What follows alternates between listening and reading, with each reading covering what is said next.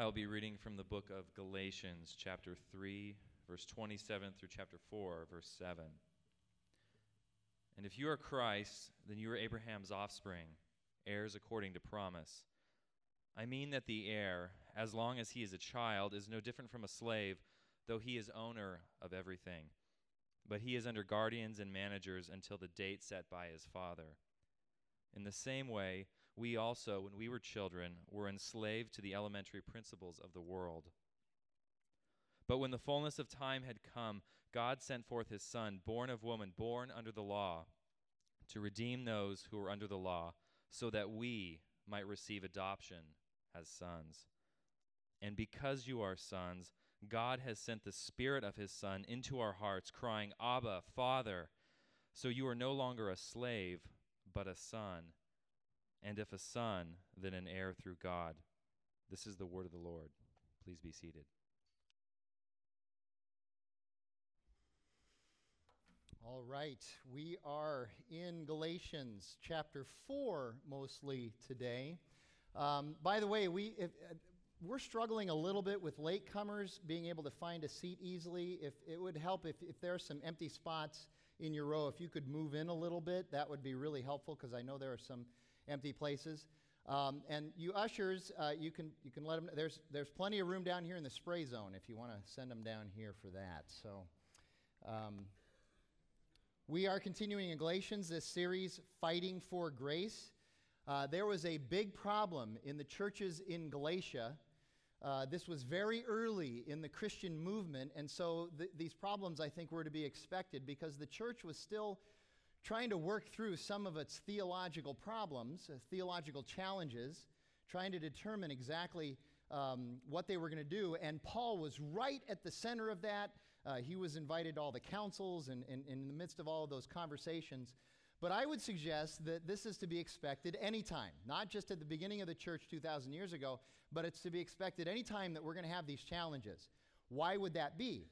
Well, there are always going to be people who want to uh, corrupt or change or pervert or sabotage the gospel message in some way. There are always going to be people who want to deny the effect of the cross, the reality and the effect of the cross and the resurrection. There are always going to be people who want to take the gospel and then add something to it, so it's Jesus plus. I guess one way to just summarize anything that somebody might try to do to the gospel message would be this is really what our tendency is. We, we, we want to take God centered theology and turn it into me centered theology. Replace God centered theology with me centered theology. And so Paul recognizes this, and so he decides he needs to fight for grace. And we should fight for grace also. So, with that, let me pray again so that we might uh, be able to open our minds and our hearts to the Word of God this morning and His teaching.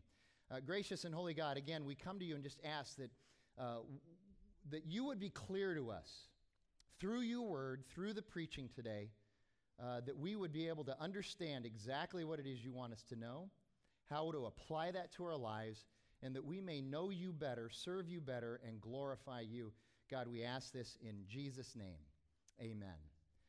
And so we are now moving into Galatians chapter 4. We're going to include that last verse of Galatians 3 as well. It's an important swing or hinge verse that leads us into verse uh, 4, but essentially will be mostly in the first seven verses of chapter 4. Chapter 4 is still part of that second major section of Galatians where uh, Paul is giving his theological vindication or argument for the position that he takes uh, in the book of Galatians that there is a false gospel that's being taught and that this false gospel is really no gospel at all. And so he wants to teach the, the true and better uh, gospel, and that's what he's doing.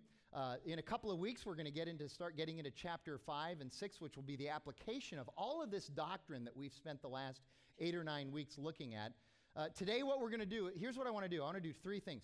Today, I want to read through the passage one more time, uh, making some comments about some concepts in there that might uh, help give us some clarity. Uh, the th- then the second thing we're going to do is we're going to talk about adoption. Um, and, and, I'm not talking about like something that um, t- Tyler and, and, and, uh, uh, and Haley have done or, or, that Sean and Kate have done. I'm not talking necessarily about that. I'm talking about how God adopts us uh, to become sons and daughters of God. We need to unpack that because that's a big part of this passage. And then the bulk of our time is really going to be spent on what it means to be an heir of God. An heir of God. If you notice in the passage, uh, the word heir sandwiches the rest of the passage. You see the word in, in verse 29 of chapter 3, verse 1 of chapter 4, and verse 7 of chapter 4. And everything in between those verses has to do with what it means to be an heir. An heir is an inheritor, a, a recipient, a beneficiary. And it's important for us to unpack that concept and understand what it means because in Christ we are heirs, we are recipients, we are beneficiaries, and we need to know what that means in spiritual terms. So, uh, again, let's read through the passage again and make some comments, starting at Galatians chapter 3, verse 29. Paul writes, and if you are Christ's, if you are in Christ, you've become a, a Christian, a follower of Christ, then you are Abraham's offspring, heirs according to the promise. Paul continues to talk about this whole uh, issue between the law and grace in terms of the promise that was made to Abraham. In chapter 4, I mean that the heir, as long as he is a child, is no different from a slave, though he is the owner of everything. But he is under guardians and managers until the date set by his father. In the same way, we also, when we were children, were enslaved to the elementary principles of the world. Now, let me unpack a couple of important uh, ideas here. Uh, first of all, we are heirs, but Paul talks about how for a while, as Christians, we were uh, child heirs. And especially in the case of the Galatians, in the historical context that Paul is talking about, he's talking about a child heir. a child heir is, is somebody who has the position of being an heir, but has not eh, yet reached that point in life where you have the privilege and the benefits and the rights of being the heir. You're sort of an heir in limbo. You're, you're an heir in a liminal space, and it can be very, very frustrating to be an heir in position, in name only, but haven't received anything yet. That was the problem with the prodigal son. He didn't like being an heir in position. He wanted the privilege and the stuff right now, and that's why he went to his father. But in, in Paul's case, what he's saying here is that the Israelites, for thousands of years, were child heirs under the guardianship of this master, which was the law. And they lived under that. And the privilege came when Christ came. In, in the fullness of time, when Christ came, that's when people became the true heirs, the recipients and the beneficiaries of all the privileges and rights. But until that time, they had to live under this guardian. They were slaves to this guardian. If you remember last week, Tyler, I thought it was a great picture of what the law was um, when he talked about how, you know, when you're little and you're sleeping in a bed and you have those guardrails, okay? Well, the law was the guardrails for the Israelites. They were the chosen people, but the, the law was supposed to be provisional but not permanent, as Tyler said last week. So the law really goes away. It's been fulfilled when Christ comes. And Paul even likens the law to the elementary principles of the world. He talks about uh, in, in Colossians chapter 2, he says, uh, Don't succumb, don't, don't uh, be stupid enough to fall for the worldly philosophies and the empty deceits of the world, the elementary spirits of the world. And in this case, he's actually taking the law and making it as an elementary principle. He says that in this passage here in Galatians. Now, what does he mean by that? Is Paul throwing the law under the bus? Does he hate the law? Does he think the law is bad? Not necessarily. The law was good, the law was given by God. The problem is, is that the Israelites had taken the law and turned it into something bad. So when he uh, counts the law as an elementary principle, he's talking about the negative features of the law, and the Israelites, the nation of Israel, was responsible for that. They had taken the law and made it something that could, that could save you. Well, that's not the purpose of the law. The law is not salvific. And in doing that, uh, it, it, gave the law a negative feature. And then that negative feature, making it salvific, led to two other really negative features. Tyler alluded to this last week. These are important to understand. Whenever you try to live up to the law, only two things can happen, and one of them is not salvation. If you try to live up to the law, one thing that can happen is you can actually think that you're doing a good job living up to the law. Those would be legalists who have somehow convinced themselves that I am living up to the law, and then you become proud. It becomes an issue of pride, and that's a problem. You become religiously prideful, and that's a sin.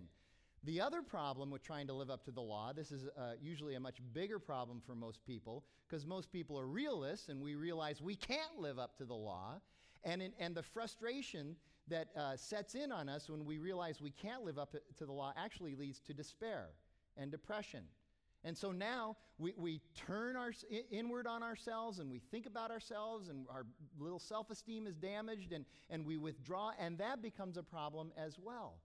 Both of those problems, pride and despair, are solved, Paul says, by the grace of Christ, living by faith in Christ. So he's making this argument against regressing into these elementary principles, meaning the law, falling for the Judaizers' fodder. And then he goes on in the next four verses to talk about adoption, and that's where we're going to move next. But when the fullness of time had come, God sent forth his son, born of a woman, born under the law. The reason why Paul says this is he wants to make sure the readers of this text understand that Jesus identifies with us because even though he's fully God, he's also fully human. So he identifies with us. He was born under the law to redeem those who were under the law so that we might receive adoption as sons. And because you are sons, God has sent the Spirit of His Son into our hearts, crying, Abba, Father. So you are no longer a slave, but a son. And if a son, then you are an heir through God. So let's unpack that concept of adoption a little bit. In verses 4 through 7, Paul says, Listen, when Jesus came, uh, the adoption, the process by which you become heirs of God has been completed. It's done. It's over with. So, what does it mean that God has adopted those who are Christians, those who have come to Christ? Well, the first thing I'm going to do in talking about this is I'm going to tell you what it isn't. Um, it, it's, it's true. Hu- humans like to define things through the negative, and so I'm going to do that this morning. I'm going to start with that. Here's what it doesn't mean to be adopted as children of God. Uh, there are a lot of people in the world, I, I, you may be one of them, you might be thinking this right now. You hear this out in the public sphere all the time. Somebody who says, Listen, I believe that all people are children of God, all people are loved by God. Aren't all people, by virtue of simply being born into humanity, aren't they children of God? And the answer to that is yes and no. There is a sense in which, as the creator of all things, God is the father of all things, yes. And as the Father of all things, He loves His creation, He loves the world, He loves people. But, you knew that but was coming. There is a difference between that and those who have been specifically adopted, uh, adopted as sons and daughters, as the specific children of God, who are His heirs and fellow heirs with Jesus Christ. It's been said that Henry Ford is the father of cars. He's the father of the Model T, okay? And in that sense, you could say that Henry Ford had a love and an affinity for all cars. But you also should understand that there was a very special love or affinity or a relationship with the cars that he specifically adopted as his own, that he would bring home and drive himself, that he would put in his garage or his barn or whatever it is uh, that they had uh, early in the 20th century for cars. He had a higher and more specific relationship with those cars. In the Gospel of John, chapter 1, this is what John writes in verses 12 and 13. And I think this cuts right to the chase. These are verses we tend to blow right by in the Gospel of John, but they're important to listen to. And listen to the specific language John uses.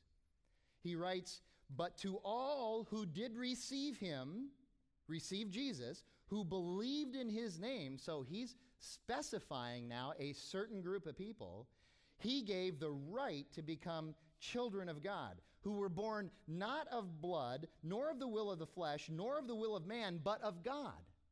So, in other words, to become a true child of God, an heir of God, you need to be born again. There's that phrase that for some people is like fingernails on a chalkboard born again, okay? But it's true. Jesus even says this in John chapter 3 in his exchange with Nicodemus. You must be born again if you're going to see the kingdom of God. Uh, later on, John, in his first letter uh, to one of the churches, he writes it this way in 1 John chapter 3. See what kind of love the Father has given to us that we should be called the children of God, and so we are. The reason why the world does not know us is that it did not know him. So again, John is making a very specific distinction between specific heirs, those who have been adopted as children, daughters and sons of God, and the rest of the world. Beloved, we are God's children now, John says. So, no, not everyone uh, is a child of God in the sense that Paul is talking about here. He's talking about specifically Christians who have been uh, adopted. Okay? Now, I have another illustration for this. This is a human illustration, and admittedly, if you carry this too far, it might break down, but I think it gives you an idea of what we're talking about. My two daughters, Shelby and Darby, were born of a volleyball coach mother. And so it was predestined before the foundations of the earth that they were going to be volleyball players. That's just the way it is. And both of them play volleyball. They play school volleyball and they play club volleyball. And I found it interesting. I, have been through this now for years, and I know it happens every single year. It's just the way it goes. We'll start the season, and I really won't know the other girls on their teams uh, very well unless they're returning girls. I really don't know them. And for a while, they're just other girls on the team. But I will admit to you that as the season progresses, no matter what, no matter what kind of contribution they make to the team, no matter how well I know them, eventually I, in effect, begin to adopt them as my own daughters. Jackie does the same thing too. She can tell you her stories. I'm telling you mine right now. Okay? And I, I just sort of start to adopt them. I, I, I begin to pray for these girls. I begin to advocate for these girls. That's a nice way of saying that I scream and yell at their games. I begin to advocate for them. I provide for them. I go and get them sandwiches and Gatorade. They come over to our house. We take care of them. And even to, in, in some respect, uh, I also protect them. They, they begin to get the rights and privileges that I also bestow on my own daughters. I, I, I tell you this not because I'm proud of it, but just to give you an idea of how far this can go. Four years ago, I was at a club tournament it was Shelby's team that was playing. And, I literally, I mean, I almost threw down with another guy in the stands who had made a derogatory comment about one of the other girls on Shelby's team. He didn't even say it about Shelby, he said it about one of the other girls on Shelby's team. And the next thing you know, he and I are like an umpire and a baseball player right in each other's face, okay? Uh, th- that's not, good. I don't do that for any of the other girls in the gym. They're just, they're just other girls in the gym. But these girls that play for Darby and Shelby's team, they become, in a sense, my daughters. In a sense, they get these rights and privileges, provisions, and protection. Uh, Paul says in Ephesians 1 that in love, God predestined us for adoption. In Him, we have redemption and have obtained an inheritance. And, and, please understand the context in which Paul talks about this is this Roman culture, this Roman context where there were adoptions going on all the time in their culture. Kids would be adopted, adults would be adopted, males, females, it didn't matter. And here's the thing about that Roman adoption whenever you adopted somebody into your family in that cultural context, and Paul's writing in this context, one of the things that had to happen was you first made sure that this person was pardoned of all of their past crimes and sins. And if they weren't pardoned, you would go and make sure it was right. You would make payment for those uh, past crimes and sins. And then you would be fully accepted into that family, fully accepted into that family with all the rights and privileges. And then, on top of that, this is really important that adoption was irreversible. That adoption was permanent. Tim Keller says it this way The privilege of adoption presupposes pardon, acceptance, and permanence. So that leads us from adoption into what it means to be an heir of God. There are, as I've looked at it, there are six rights and privileges of being an heir of God. That if you are a Christian today, you should be living in these rights and privileges. You should be leaning into them. And I will tell you that as I studied this, I found a real strong parallel between the passage we're looking at today in Galatians and Romans chapter 8. So if you have your Bibles out, uh, put your finger there in, in, Galatians chapter 4 and then go to your left a little bit and stick a finger in there at, at Romans 8 because we're going to kind of go back and forth uh, between these two passages. So here's the first privilege or right we are participants in Abraham's promise we are participants in Abraham's promise. We get this out of Galatians chapter 3 verse 29. And if you are Christ's, then you are Abraham's offspring, heirs according to the promise. Now remember, the promises that God made to Abraham in Genesis 12 was that his, he was going to have a great nation, lots of people, and that his seed was going to be the progeny for the Messiah. So I want you to think about this. If those are some major promises that God made to Abraham, and if that's going to be true, God needs to therefore protect and provide for Abraham and his family. This promise isn't going to be fulfilled if Abraham and his family aren't protected and provided for. And so the promise is that we're going to be protected in God's good purpose, in God's good timing, uh, and, and through His understanding of what is good, we're going to be protected and provided for as well. Um, there's this uh, Bible camp that my family and I have, it's a long backstory on why we go up there because it's strange for when people hear that we go up there. It's in northeast Iowa. We go there every summer, uh, the end of ja- uh, July and the beginning of August. Uh, I'm invited there to sort of pastor the family camp that they have during that time, and, and I teach at all the chapels and everything. We've been going for 16 years. And it's a great gig. They pay for everything for us to go, and, and I just teach, um, which can be exhausting, but then the rest of the time is my own, and it's a camp, and it's got zip lines and all this stuff, all the activities. And one of their activities is canoeing. Now, I'm not much of a canoeer, but you, you know, it's northeast Iowa, so you got to find something to do. And so I would go canoeing every year. And 10 years ago, um, we decided Darby was six. Our youngest daughter was six at the time. She said, I want to go on the canoeing trip this time. She'd never been. You're supposed to be eight, but uh, they made an exception for Darby and said you can go. Shelby was 10 at this time. She wanted to do archery. She didn't go. So it's Jackie in the front, Darby in the middle, and me at the back. Now, today at that camp, you get to canoe on the Mississippi River, which is really cool. But back in the early days, 10, 10 years ago, they didn't, they didn't uh, canoe on the Mississippi River. They instead canoed on the Yellow River, which is a small tributary of the Mississippi. And depending on what the weather was like prior to the camp, uh, that kind of give you an indication of whether or not you're really going to do some serious canoeing on the Yellow River. There were years where uh, there was so little rain that at points on this 10 or 15 mile canoeing trip, you would actually have to get out of the canoe and carry it for a half a mile until you found more water where you could actually get into the canoe. Ten years ago, this was not the case. They had had tremendous rainstorms for several weeks prior, and the Yellow River had become quite a river. And, and, it becomes so deep and, and running so well that even the people in the camp didn't understand just how, how difficult it might be, especially for an idiot like me to try to negotiate this thing. I remember when we got in the canoe, the last thing Tom said to us was, "You know, you're going to run into a few rapids, but you'll be able to nego- you'll be you'll be fine. Don't worry about it." Okay, thanks. Famous last words. We had a, we had on our, our, our life vests, like good little doobies. And we're going along, and I'm telling you, about two miles into this thing, we come up on this rapid, and there's also a bend in the river, and there's this huge pickin' tree that's le- leaning over, and it, and it was a disaster waiting for happen, waiting to happen. I'm in the back, supposed to be in charge, and I, at one point, finally, the canoe just flips right over. I mean, it just flips right over, and this is a heavy canoe, and it just flipped right over. Jackie was literally thrown from the canoe when it happened, which is a good thing because she ended up saving us. The, the canoe flipped over on top of Darby. We could not see her, and we were worried about the, the, the way the water was running, that she was going to get swept down the river very quickly, and that could be a problem. She, she wasn't going to drown necessarily right away, but being swept down the river was a problem.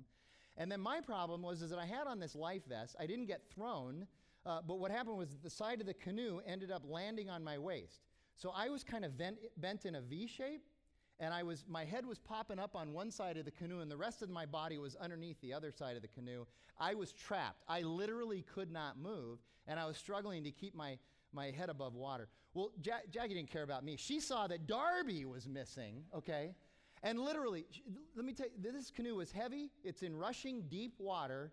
She swam over to the canoe, and like superhuman strength, she was able to push that canoe up and there's Darby's little head sitting there, okay? And the minute she did that, Darby started to go away. The, the, the, the rapid was taking her away, and Jackie just grabbed her. It was, I, I just look at that and go, that's one of those things where if, if you are living as an heir of somebody, uh, the way God might look at it. It was just something that Jackie did. She never could have had that strength had it not been a crisis moment like that. Her instinct to protect her and provide for Darby was strong. In the process, she also, I think, saved my life, which is, you know, secondary to this whole story. But, um, you know, you think about you think about Abraham and Isaac. Here comes this son of the promise now that Abraham has in Genesis. And then God in Genesis 22 says, Take Isaac up to this mountain and you're going to sacrifice him. And Abraham did that because he knew that God had promised to protect and provide for him. He went ahead and took Isaac up there. And at the last minute, if you know the story in, in Genesis chapter 22, God provided an alternate sacrifice. God does this for us. I was watching, um, I love that investigation discovery show. And uh, a couple weeks ago, there was a show on there where a woman uh, uh, confessed to a murder she did not commit because she knew her 19 uh, year old daughter had committed the murder and she didn't want her daughter to have to pay for it. And, and somebody on the show said, Can you believe that a mother would actually confess to a murder she did not commit in order to protect her daughter? And the point of the people on the show that they wanted to make was it happens more often than you think. The instinct to protect and provide for our children, even when they are wrong, is deeply profound. And if we feel that way, how about God? In Luke chapter 11, uh, Jesus says this What father among you, if his son asks for a fish, will instead of a fish give him a serpent? Or if he asks for an egg, will give him a scorpion?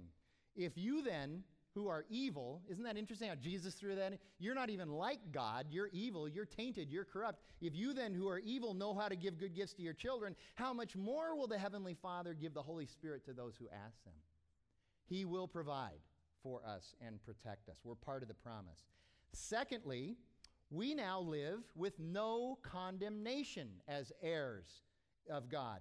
Look at verses 4 and 5 of Galatians chapter 4.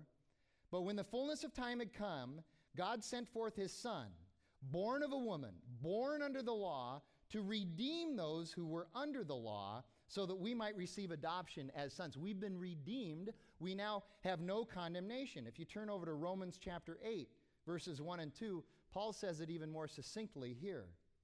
Verses 1 and 2, he says, There is therefore now no condemnation for those who are in Christ Jesus.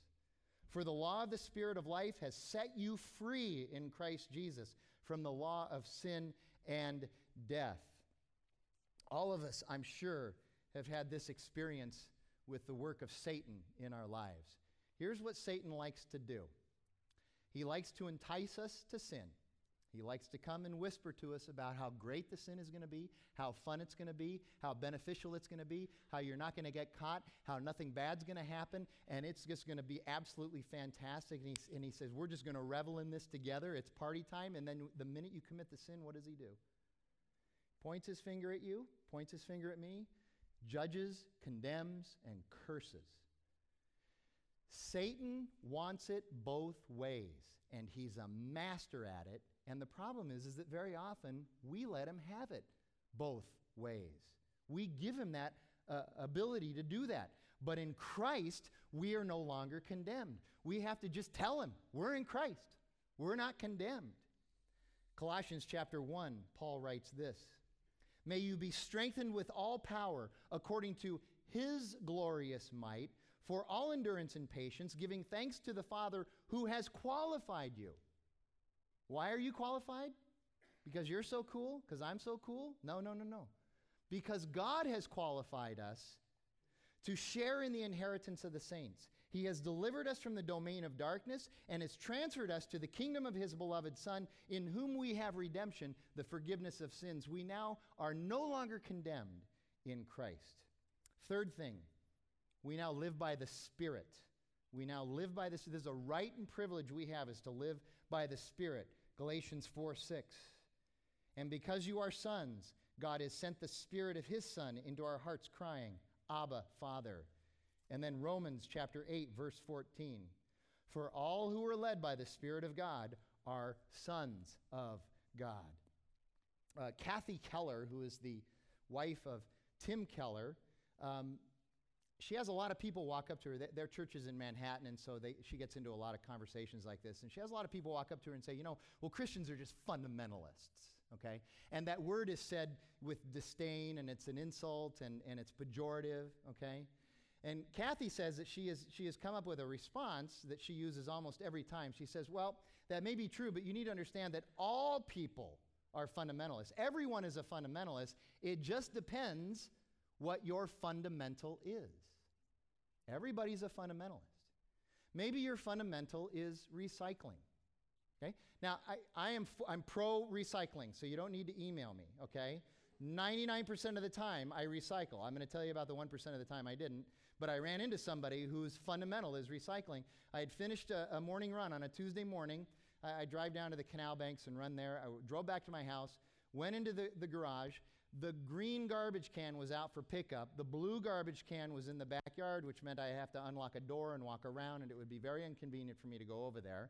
And since I only live for myself, I had to do it this way. So I had an empty, I had an empty Gatorade bottle in my car. And, and here you go. Listen, it was a 20 ounce Gatorade bottle, not a 32 ounce Gatorade bottle. So it was a small Gatorade bottle. But I took that Gatorade bottle and I walked out to the curb and threw it into the green garbage can. I didn't realize, though, I looked around, I didn't see her, the, the, the recycling Gestapo lady in our, in our neighborhood was walking her dog. And she saw me. Now, here you go. She didn't just come by and say, hey, you know, would you please just, just go in your backyard and put it in the proper bin? No, she stood in the middle of Evans Drive and screamed at me in front of the whole neighborhood. Lights were coming on and stuff. That's maybe a little hyperbole, but I mean, she was screaming at me. I was, you know, who did I think I was? I was damaging the earth. I didn't care about the environment. What am I doing to my mother? And all, all this stuff. I'm telling you, it was really bad. She's a, she's a recycling fundamentalist. You could be a fundamentalist about acquisition and wealth. By the way, there's nothing wrong with recycling. There's nothing wrong with wealth and acquisition, but you can be a fundamentalist about it. You could be a fundamentalist about nutrition and food ad- advocacy. Again, I, I kind of border on that a little bit myself, okay? Uh, it could be pleasure. Some of you, pleasure is good, but if that's the only thing you live for, you become a fundamentalist about pleasure. It could be politics. Um, I teach communication as an adjunct instructor at at uh, Fuller Seminary. And, and uh, a couple of years ago, there was a student in the class that no matter what the lecture was, no matter what the discussion was, no matter what the conversation was, no matter what somebody's speech was about, the minute she opened her mouth, she directed all the conversation towards politics and what she thinks, she thinks the, the, the country ought to be doing politically. She was a political fundamentalist, okay? Or, or, it could be that your fundamental is grace, forgiveness, and justice, which is a result of living by the Spirit of God. What's your fundamental? You're going to be a fundamentalist about something. You might as well be a fundamentalist about living in the Spirit of God.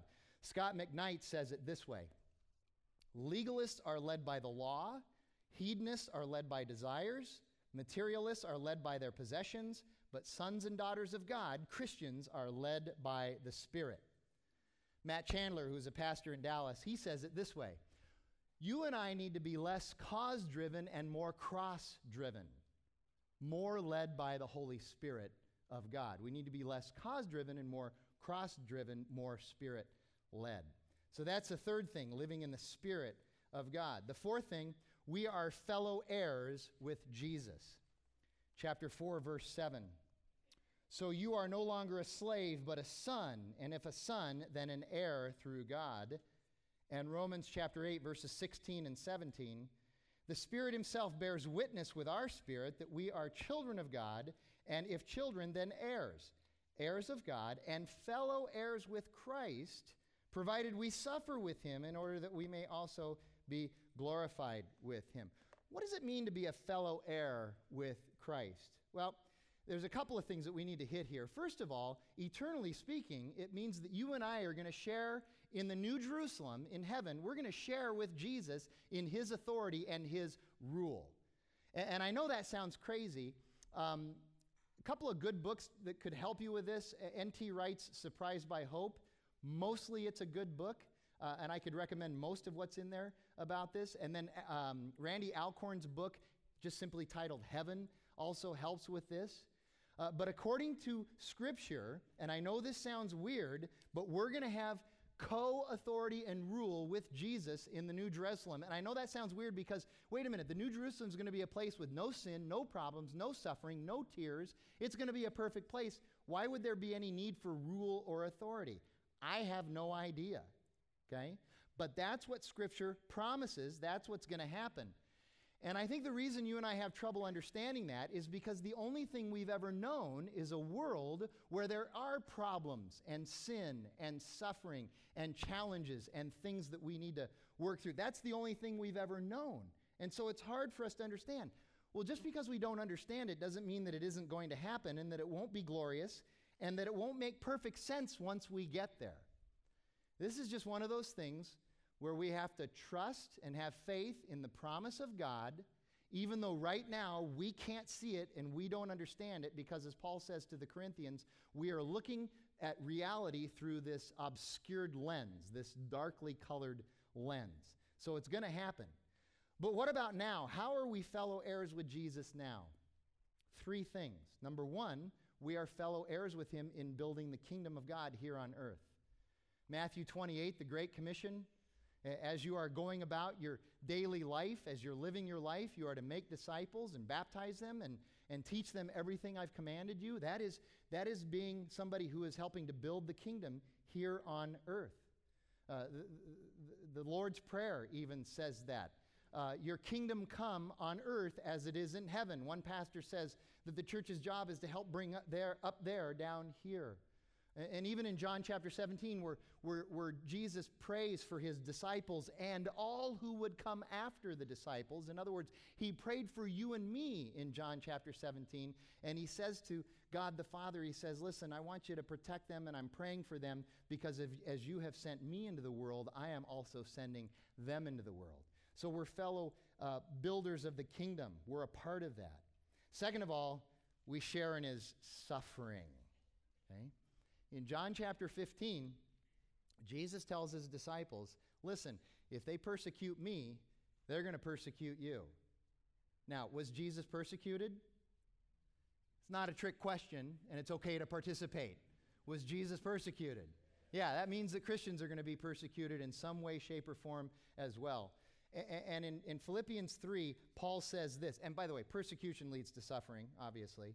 In Philippians 3, Paul says this because of what Jesus did for me, I now have the privilege, the privilege of knowing Jesus, of living in his power and his resurrection, and of sharing in his sufferings and becoming like him in his death.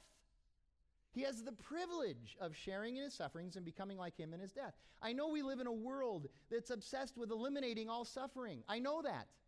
In fact, we've gotten to a point in our culture now where people actually believe it is a right a, a, a, civic right, a civil right that we shouldn't ever have to suffer. It's like it's somebody has added it to the Constitution. You know, we have the right to life, liberty, the pursuit of happiness, and no suffering whatsoever should ever befall us. Okay, we've added that to the Constitution. Yet Jesus and Paul tell us that the reality is just the opposite.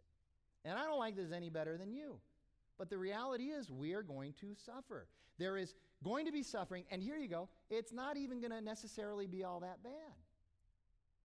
You read the letter that James wrote, and right at the very beginning, in the first couple of verses, he says, Listen, consider it all joy, my brothers and sisters, when you encounter trials of various kinds, tribulation, suffering of various kinds. Why? Why would we consider that to be joyful?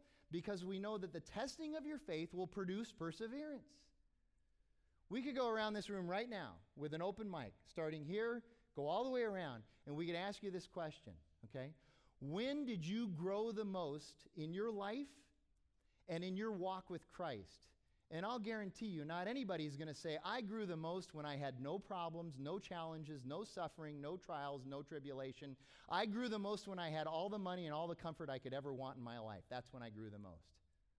Nobody grows under those, con- uh, those, those situations. When you grow is when you are challenged, when you are suffering, when there are trials and tribulations. One pastor says it this way why do people suffer?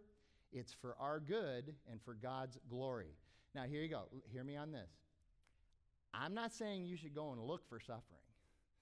I'm not saying that you should leave here today, jump in your car, and go, ah, let's go find a way to be persecuted and suffer. Pastor Frank thinks we should be suffering. Okay, that's not it. But quit being so surprised when it happens. I'm amazed at how many Christians are surprised when, su- hey, what, what, is this? What's this? This suffering is for other people, not for me. Quit being so surprised when it happens. So, the third thing that we are fellow heirs with Jesus is that we have the favor of the Father, the, that God is pleased with us. Luke chapter 3. Now, when all the people were baptized, and when Jesus had also been baptized and was praying, the heavens were opened, and the Holy Spirit descended on Jesus in bodily form like a dove. And a voice came from heaven You are my beloved Son, with you, with you I am well pleased. One of the reasons we get baptized is because we're fellow heirs with Jesus, sharing in God's favor. In Christ, the Father is pleased with us. We should live in his favor. favor. So, as fellow heirs, we're going to help build the kingdom. We've got some suffering to endure, and we're going to lean into the favor of God.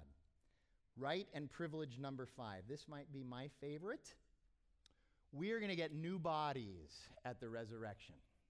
We are going to get new bodies at the resurrection. Romans chapter 8, verse 23. The creation is groaning and crying out because it's corrupted.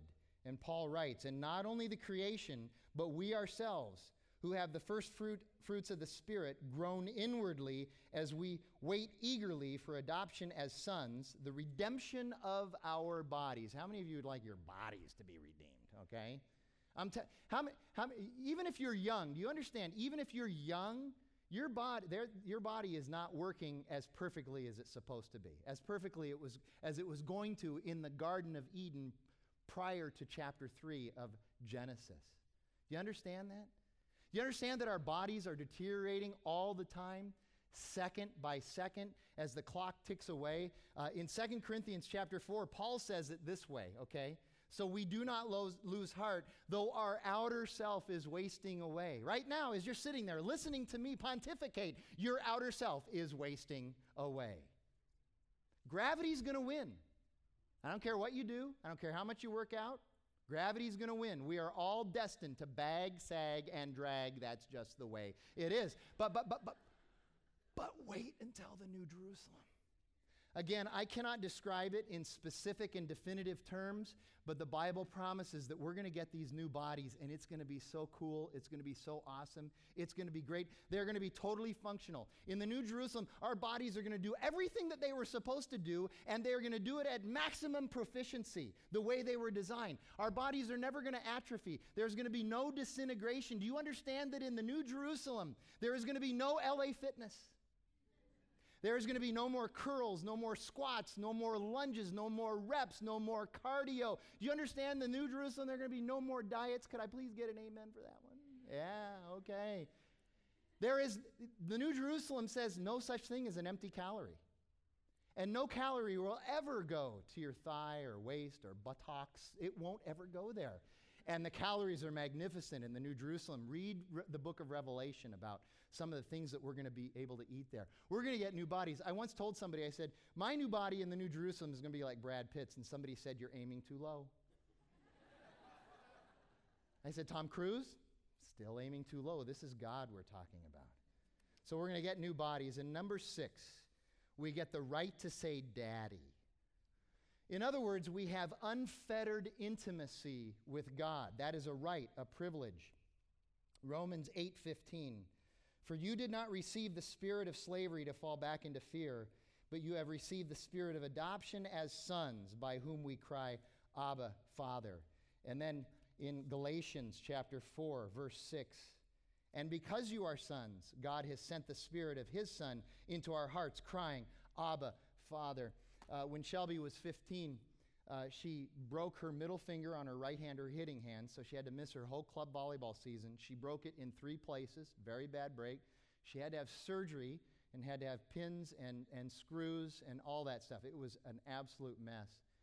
And I remember her coming uh, out of, out of um, not out of surgery, but when they brought her out for Jackie and I to be able to take her home, the only thing she wanted to be able to do was say, Daddy, mommy. It's all she wanted. She's 15 years old. She's in the process of becoming an adult, yet still, all she wanted was the right to be able to look at Jackie and I and say, Mom, Dad. Uh, there's a guy named Russell Moore that writes about this, a real experience that he had. I want to read this to you. It's a whole page. I know it's tough to be read to. You'll like this story, though, I'm telling you. He writes The creepiest sound I have ever heard was nothing at all. My wife Maria and I stood in the hallway of an orph- orphanage somewhere in the former Soviet Union on the, first two, uh, uh, on the first of two trips required for our petition to adopt. The orphanage staff led us down the hallway to greet the two one year old boys that we hoped would become our sons. The horror wasn't the squalor and the stench, although we at times stifled the urge to vomit and weep. The horror was the quiet of it all.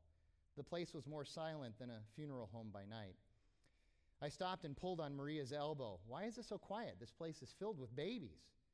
Both of us compared the stillness with the buzz and the punctuated squeals that came from our church nursery back home.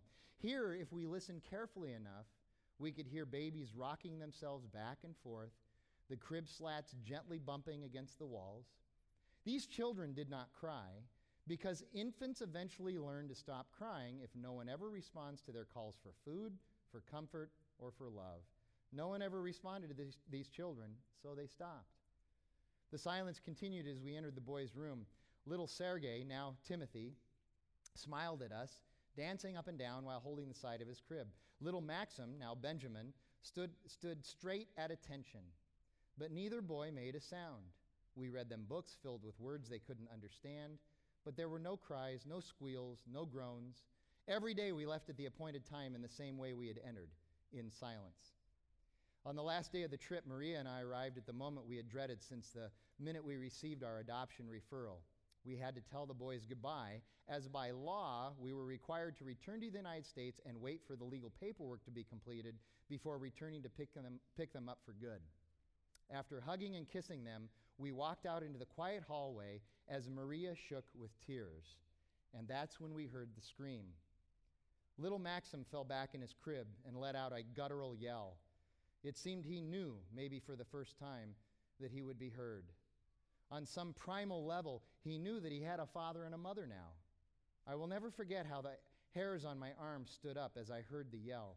I was struck, maybe for the first time, by the force of the Abba cry passages in the New Testament, and I was surprised by how little I had understood them until now. So we have the right to intimacy with God. Now, what does all of this produce in us, these six rights and privileges?